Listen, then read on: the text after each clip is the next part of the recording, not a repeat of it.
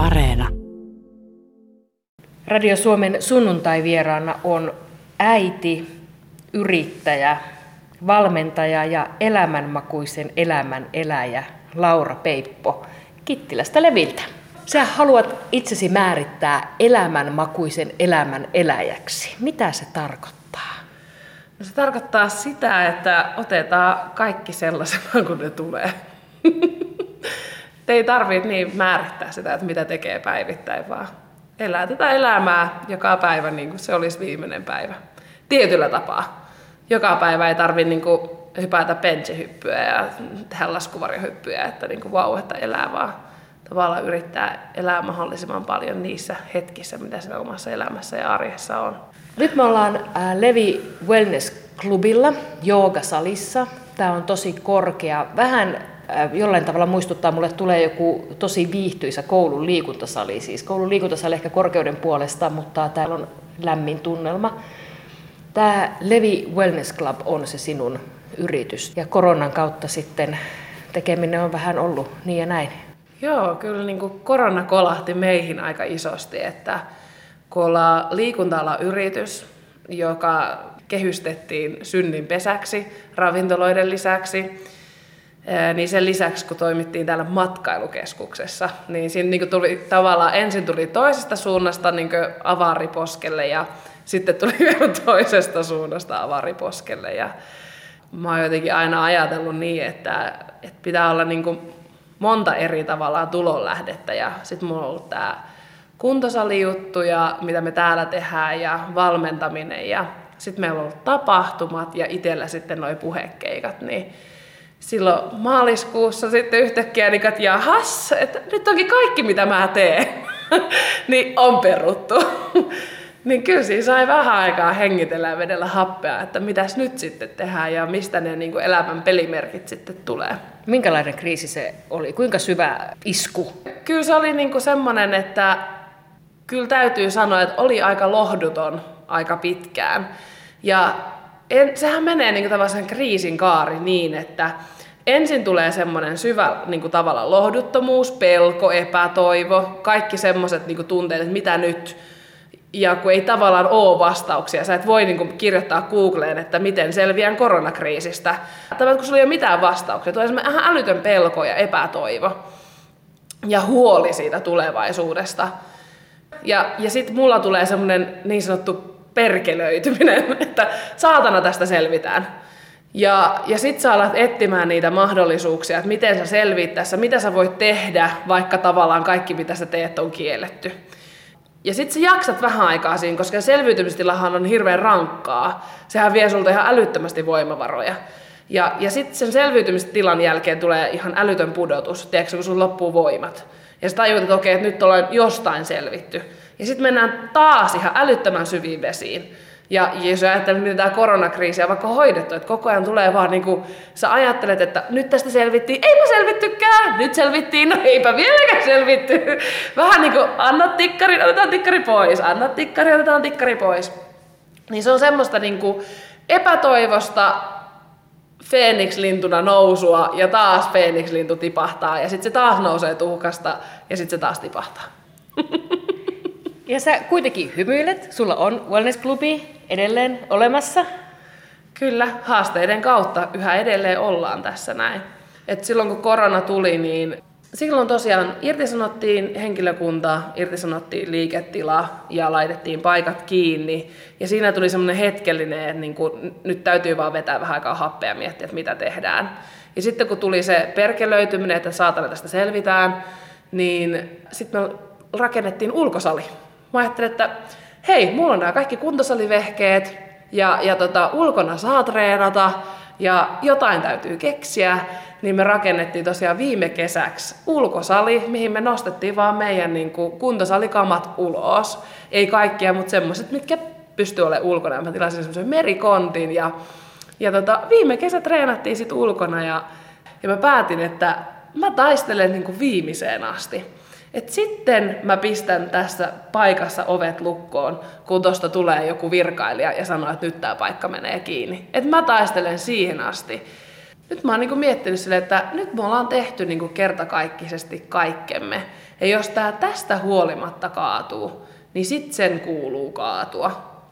Mitä tämä Wellness Club sulle tällä hetkellä merkitsee? Tämä on vähän niin kuin semmoinen, ei voi sanoa, että koko elämä, mutta tämä on vähän niin kuin elämäntapa.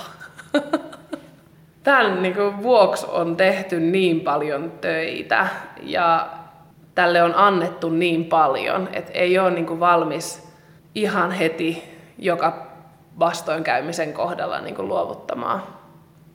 Ja tämä on mulle, mulle itselle merkityksellinen paikka, koska treenaaminen on ollut semmoinen, minkä avulla mä oon selvinnyt kaikista niin kuin elämän kriiseistä.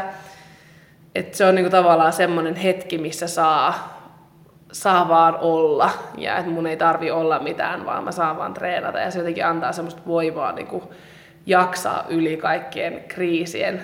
Niin mä oon myös miettinyt aika itsekkäästi niin, että jos tätä ei olisi, niin mulla ei olisi näin hyvää paikkaa treenata. Et mä niin ajattelen aina niin, että mä treenaan elämää varten, että mä jaksan leikkiä lasten kanssa ja, ja jaksan niin kuin kaikista elämän vastoinkäymisistä niin kuin puskeen läpi. Se, että on niin kuin hyvässä kunnossa, niin se vaikuttaa myös siihen niin kuin henkiseen jaksamiseen. Sitten mä niin kuin myös tiedostan, miten tärkeä paikka tämä on monelle ja että myös aika moni täällä alueella ja ympäri Suomea oikeastaan on niin kuin kokenut tämän merkitykselliseksi paikaksi ja moni on auttanut meitä tässä koronakriisissä. Mä haluan niin kuin ikään kuin näyttää niille ihmisille, että se, että he ovat käyneet täällä, he ovat tukeneet meitä, he ovat kannattaneet meitä, niin sillä on ollut merkitystä. Sä uskot siihen, että huominen on parempi? Tietyllä tapaa ei ole muita vaihtoehtoja. Että sunhan niinku täytyy uskoa siihen, että asiat muuttuu paremmaksi. Kun et sä tiedä, mitä tulevaisuudessa tapahtuu. Niin kuin eihän kukaan meistä tiennyt, että korona tulee ja vie meiltä aika monelta yrittäjältä elinkeinon. Eihän kukaan osaa varautua sellaiseen. Että sä voit tavallaan pelätä varmuuden vuoksi kaikkea. Että... No sanotaanko näin, että ei kannata pelätä varmuuden vuoksi kaikkea. Mä jotenkin on ehkä itse sellainen ihminen, että mä näen aina niin kuin mahdollisuuksia ja että mikä voi olla mahdollista sen sijaan, että mä näkisin niitä mahdollisia uhkia. Ja sä oot nyt sitten joutunut tämän koronakriisin keskellä miettimään uusia tapoja. Sulla on tullut verkkokauppa, sä oot ruvennut kirjoittamaan, sulla on tullut kalenterimallistoa, ei ihan paskoja. Mm. niin kaikki tähtää siihen, että sä saat pidettyä tämän salin. Joo, ensin kun korona tuli, niin kuin tajus, että tavallaan semmoinen normaali liiketoiminta ja kaikki se normaali työ on poissa ainakin hetken, niin mä aloin pitää luentoja netissä ja se oli vielä hauska semmoinen tarina siinä, että mä aina sanoin, että mä en pidä yhä yhtäkään webinaaria. Että jos haluat kuuntelemaan mua, niin se on paikan päälle tultava. Ja, ja tota, minä en mitään nettiluentoja pidä, enkä nettitreenejä, enkä mitään muutakaan. Mutta sitten kun tuli korona, niin oli pakko tietyllä tapaa nöyrytyä jonkun asian edessä. Ja mä ajattelin, että se webinaari on niinku mulle kaikista helpoin. Niin sitten mä pidin sen koronakevään niitä webinaareja ja ne oli ihan mieletön hitti. Ja siis niinku, ne oli tosi suosittu, että siellä oli oikeasti tuhansia ihmisiä kuuntelemassa niitä mun höpinöitä. Ja sitten kun ne webinaarit alkoi olla niinku lopuillaan, niin sitten tuli toive, että voisiko mä niinku jakaa niitä muistiinpanoja ja slaideja niistä mun luennoista. Ja sitten mä ajattelin, että, että ehkä en sellaisenaan, mutta että mä voin kirjoittaa näistä tämmöisen helppolukuisen kirjan. ja sitten mä kirjoitin kirjan, ei ihan paskan kirjan. ja tota, sitten kirjat oli ihan mieletön menestys ja, ja sitten vasta sen jälkeen me perustettiin verkkokauppa ja sitten tuli kalenterit, kortit, muistikirjat ja sitten se kirja ja Niitä on myyty nyt aika paljon ja niillä pidetään tällä hetkellä salia pystyssä ja nyt jos olisi niin kuin tosi kova bisnestyyppi, niin näkisi, että okei, nyt kannattaa tämä salitoiminta lopettaa ja myydä vaan niitä kirjoja, koska se on ihan älyttömän paljon kannattavampaa. Mutta mä en pystyisi siihen, koska en mä ikinä oikeastaan tätä yritystoimintaa ole tehnyt niin, että mä tulisin rikkaaksi, vaan se, että se mitä mä teen on jo, sillä mun tekemisellä on jotain merkitystä. Kun kuuntelee sinua ja katselee sinua, niin mulle tulee mielikuva semmoisesta tytöstä, joka juoksee tuulta vasten tunturissa ja huutaa, menee eteenpäin. Kipinät lentää kantapäistä. Oleks se semmoinen ihminen? Mä varmasti olen sellainen, mutta eihän se aina oo sellaista. Että kyllähän mullakin loppuu ne voimat kesken. Et sitten kun elämä niin lyö tarpeeksi niin kapuloita rattaisiin, niin totta kai mullakin se vauhti hyytyy. Ja ne kipinät ei nouse niin sieltä kantapäistä ja se tuuli kaataa selälleen. Mutta sitten kun mä oon aikani maannut siellä, siellä tuulessa ja mulla alkaa olla kylmä, niin sitten mä nousen ylös. Ja sitten se vauhti on ehkä vähän hitaampi. Mutta kyllä jos miettii niin viime vuotta ja ajattelee, että ensin tuli korona, vei niin elinkeinon, tuli tilalle niin epätoivo, pelko siitä, että mitä tulevaisuus tuo tullessaan. Ja sitten mä huomaan, että mä oon raskaana, joka oli ihana asia. Ja sitten mä niin jotenkin, oli niin lokakuussa, niin mä sanoin mun miehelle, että vitsi, että, niin kuin, tiedätkö, että nyt musta tuntuu, että niin asiat on hyvin. Mä muistan, että mä laitoin vielä semmoisen kuvan, kun sato lunta, niin kuin ensi lunta. Ja mä laitoin semmoisen kuvan, että, niin kuin, että, tiedätkö, että, niin kuin, että musta tuntuu, että jotenkin asiat on niin kuin hyvin. Ja sitten kolme tuntia myöhemmin mun isä kuoli. Et se niinku, kaikille tulee niinku elämässä niitä, että oikeasti vaan kaatuu. Ja se oli niinku mun semmoinen tietynlainen niinku selkäranka katke siinä kohtaa. Et se oli niinku, et se, sitä ei pystynyt enää niinku käsittelemään. Ja sitten mä muistan, että mä sanoin niinku täällä töissä, että nyt mä, mä lähden ja pitäkää paikka pystyssä, enkä tiedä koska tuun takaisin. Ja siinä joutui makaa aika kauan siellä tuulessa. Täällä on ehkä sun elämässä suurin tämmöinen selkärangan katkeminen ja kriisi. Mikä sulla on täällä sisällä se, joka saa sinut uskomaan siihen, että tästä, tästä pitää nousta? Koska moni ihminen olisi tuossa vaiheessa jäänyt makaamaan, luovuttanut, heittänyt hanskat tiskiin ja sanonut, että ei pysty. En mä oikeastaan edes tiedä nykyään tietysti mulla on lapset. Nehän on niinku semmoset, jotka on mulle mun koko elämä. Eihän mulla ole muita vaihtoehtoja kuin vaan joka päivä nousta sieltä sängystä ylös. Ja tietyllä tapaa lapsethan muistuttaa siitä, että niinku elämässä on vielä tosi paljon hyvää. Ja että mun täytyy niinku jaksaa niiden lasten takia. Mutta niinku, en, en mä tiedä. Se on vaan joku semmonen e-, ehkä elämän halu mä haluan elää, kun mä oon elossa. Ja niin kuin elämähän ei oo kivaa. Se on oikeasti aika syvältä. Aina kun sä luulet, että asiat on hyvin, niin tapahtuu jotain kauheita. Vaikkei se ole aina kivaa, eikä se ole aina ihanaa, niin silti elämä on hyvää. Ja, ja siinä silti tapahtuu tosi paljon hyviä asioita. Et niin kuin ajattelee viime vuotta, niin se oli, niin, kuin, siis se oli niin perseestä. Mutta sitten samaan aikaan, siis mulla oli ihan älyttömän niin kuin ihania asioita. Et mulla oli niin maailman ihanin mies, joka on niin kuin kannatellut mua. Ja olisiko meidän suhde niin syvä, jos ei se olisi nähnyt tavallaan kaikkia niitä mun kriisejä elämässä. Siinä vaiheessa, kun toista niin kuin lyödään joka suunnasta, niin ihminen ei jaksa enää olla mitään muuta kuin mitä se oikeasti on. Ja, ja silloin niin kun ihminen kykenee oikeasti kohtaamaan ihmisenä toisen ihmisen.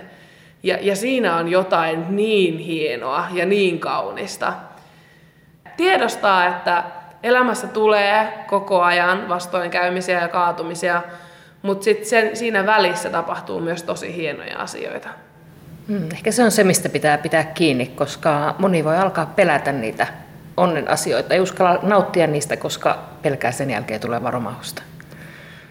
Niin ja varmaan itsekin on niin käynyt noita samoja asioita läpi, että, että alkaa vähän tietyllä tapaa pelkäämään sitä, että saanko mä nyt olla niin iloinen tästä. Ja kun tytär syntyi maaliskuussa, niin jotenkin tuli semmoinen, että, että niin kuin vähän niin kuin, että uskaltaako olla nyt onnellinen tästä, että tapahtuuko sitten jotain kauheata. Ja sitten mä niin kuin mietin siinä, että mitä voi enää tapahtua. Että niin kuin kaikki pahimmat asiat mun elämässä on tietyllä tapaa jo tapahtunut. Mitä muka voisi tulla sellaista, mitä mä en kestäisi? Tai mistä mä en pääsisi yli? Mä oon niin kuin ehkä oppinut tässä elämän myötä sen, että että ei mun tarvii niinku yksin pärjätä. Aina on niinku ne ihmiset siinä ympärillä, jotka auttaa ja nostaa ylös. Et vaikka mä kaadun ja, ja vaikka hetken aikaa saattaa olla siellä pötköttämässä maassa, niin kyllä sieltä aina pääsee ylös. Mutta tietyllä tapaa se tahto nousta ylös lähtee musta, mutta ei mun tarvi jaksaa nousta sieltä yksin ylös. Radio Suomen sunnuntai-vieraana on tänään Laura Peippo, elämänmakuisen elämän eläjä. Yksi merkityksellinen paikka sulle on luonto ja tunturit. Kyllä. Lähetään tunturiin. Lähetään tunturiin.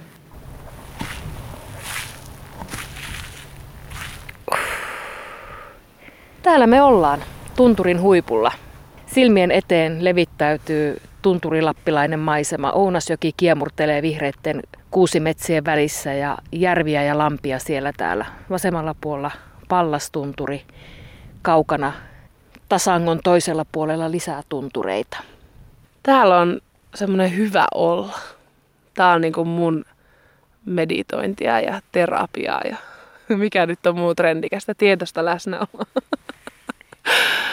Tää on semmoinen paikka, että hyvin usein mä haluan lähteä yksin ja täällä kukaan ei häiritse mua, kukaan ei puhu mulle, vaan mä saan vaan olla.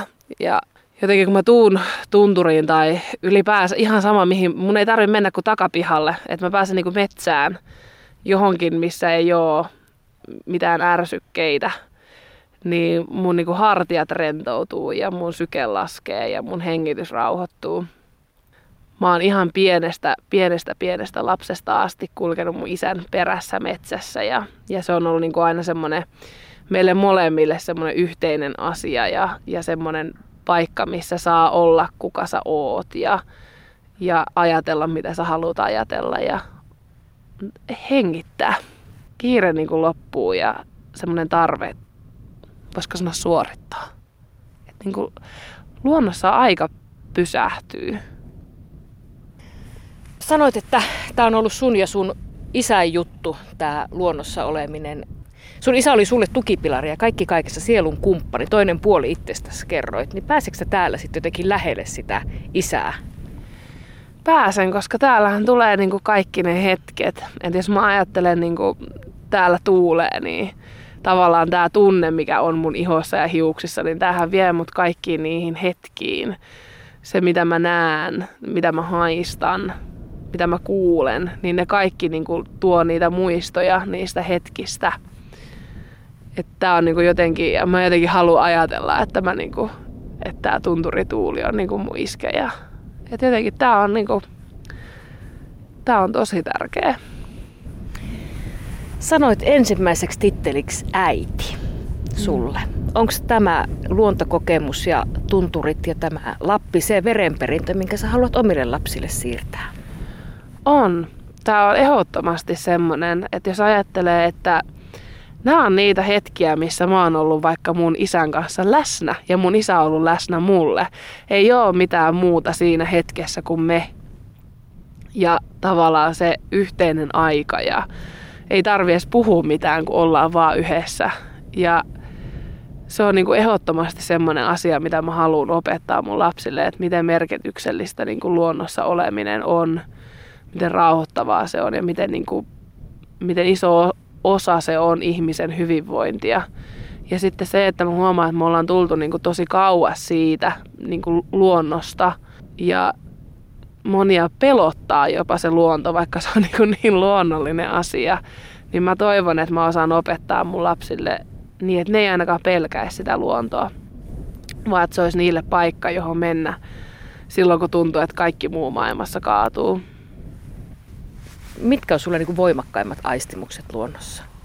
Se on varmaan kaikki se, niin kuin, just se, että kun sä kuljet, kun nyt tällä hetkellä puhutaan paljon siitä, että pitäisi tehdä kaiken näköisiä meditaatioharjoituksia ja tietoista läsnäoloa ja, ja näin, ja jotenkin, että se pitäisi aina tapahtua jossain joogasalissa, niin se sama kokemus tulee mulle siitä, kun mä kuljen vaikka aamulla, syksy, syysaamulla luonnossa ja tiedätkö, kun maa on vähän jäässä. Ja sitten kun se rapisee ne varvut sun jalkojen alla, niin sä jotenkin niin kuin se, se niin kuin sä tajuut, että nyt tässä kohtaa, että sä niin kuin muistat, että missä me ollaan.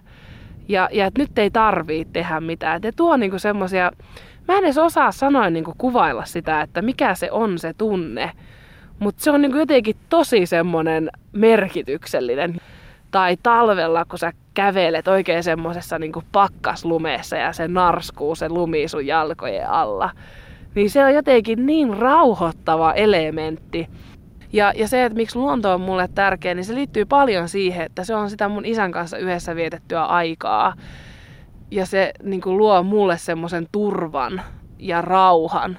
Että monille luonto on pelottava asia, mutta mulle se on niin semmoinen turvallinen asia. Ja, ja sieltä kukaan mua ei löydä eikä niin kuin hae pois. Ja mä monesti, mähän saatan tehdäkin silleen, että jos on niin kuin mahdollista, että mä sanon, että nyt mä oon kaksi päivää poissa, että mä en ole kadonnut ja että mä oon kertonut jollekin, mistä mut löytää. Ja mä saatan ihan hyvin niin kuin kadota pariksi päiväksi, niin kuin turvallisesti kadota luontoon. Ja silloin mulla on niin kuin aikaa pysähtyä ja, ja mä menen yleensä semmoiseen paikkoihin vielä, että puhelin ei kuulu, mua ei saa kiinni silläkään tavalla – ja silloin yleensä, kun mä meen, silloin tulee kaikista parhaimmat ideat ja ajatukset ja, ja tavallaan se luovuus taas syttyy. Et mä koen, että vaikka mä oon liikunta-alalla ja mä oon valmentaja, niin moni osa, mitä mä teen, vaikka puhun, kirjoitan, ää, mitä mä teen someen, kaikki se, niin sehän on aika luovaa työtä. Ja ne kaikki ideat tulee silloin, kun sä pysähdyt. Ja se, että sä pysähdyt oikeasti itses äärelle, eikä sitten sen puhelimen äärelle, niin sulla on niinku aikaa kaikki jotenkin se, mä en tiedä mikä se edes on, mutta niin jotenkin semmoinen niin tuulen, tuuli kulkee läpi kehon. Mm. Katsotaan vähän tulevaisuuteen. Mitäs virityksiä on silloin Laura Peipan elämässä? Vai onko virityksiä? Onko tullut vaan rauha? Mä uskon, että tietyllä tapaa on tullut semmoinen rauha, mutta totta kai mä oon myös sitä mieltä, että itseä täytyy haastaa jollakin elämäosa-alueella. Ei voi aina haastaa niin kuin kaikella, eikä elämä, niin kuin, kun elämä on muutenkin niin kuin tarpeeksi haastavaa, mutta sitten niin kuin, myöskin mitä enemmän sä haastat ittees, niin sen vähemmän mitkään niin kuin haasteet tuntuu miltään. Et mä niin kuin ajattelisin niin, että tämä koronakriisikin, niin tätä vartenhan mulla on harjoiteltu koko elämä. Että niin kuin ihan lapsesta asti ensimmäiset pettymykset on se, että ei onnistu vaikka ensimmäisellä kerralla se kävelyyritys vaan kaatuu tai vauvasta pitää. Mutta sitten me vaan niinku opitaan, me kaadutaan ja me nostaa ylös ja me kaadutaan ja me nostaa ylös. Ja meidän täytyy niinku koko ajan vaan se kaatuminen sattuu vähän enemmän, mutta se sattuisi tosi paljon, jos ei siinä ole sitä harjoittelua välissä. Mä niinku näen sen, että siellä on vielä pahempiakin juttuja tulossa tulevaisuudessa. Ja niinku se, että tällä hetkellä me painitaan yhden viruksen kanssa, mutta mitä tapahtuu? Meillä on edessä todennäköisesti aika isoja kriisejä vielä. Et me kaikki tiedetään, mitä maailmalla tällä hetkellä tapahtuu, mitä meidän ilmastolle tapahtuu, miten niin kuin pahoinvoivia ihmiset on tällä hetkellä. Niin tämä on yksi kriisi, joka vahvistaa meitä sitä varten, mitä tulevaisuus tuo meille tullessaan. Ja, ja nyt vähän aikaa hengitellään ja sitten me taas jaksetaan taistella seuraavaa kriisiä vastaan.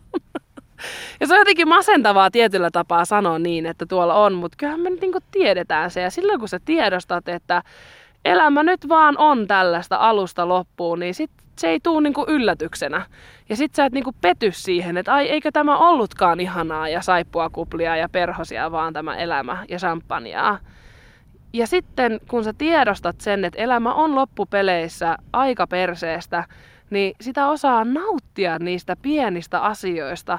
Osaa olla onnellinen siitä, että herää aamulla terveenä ja ennen kuin mä lähdin tähän haastatteluun sun kanssa, niin mä katsoin just mun lapsia, että voi herra Jumala, että miten ihanat lapset mulla on ja voi kuinka paljon mä rakastan niitä.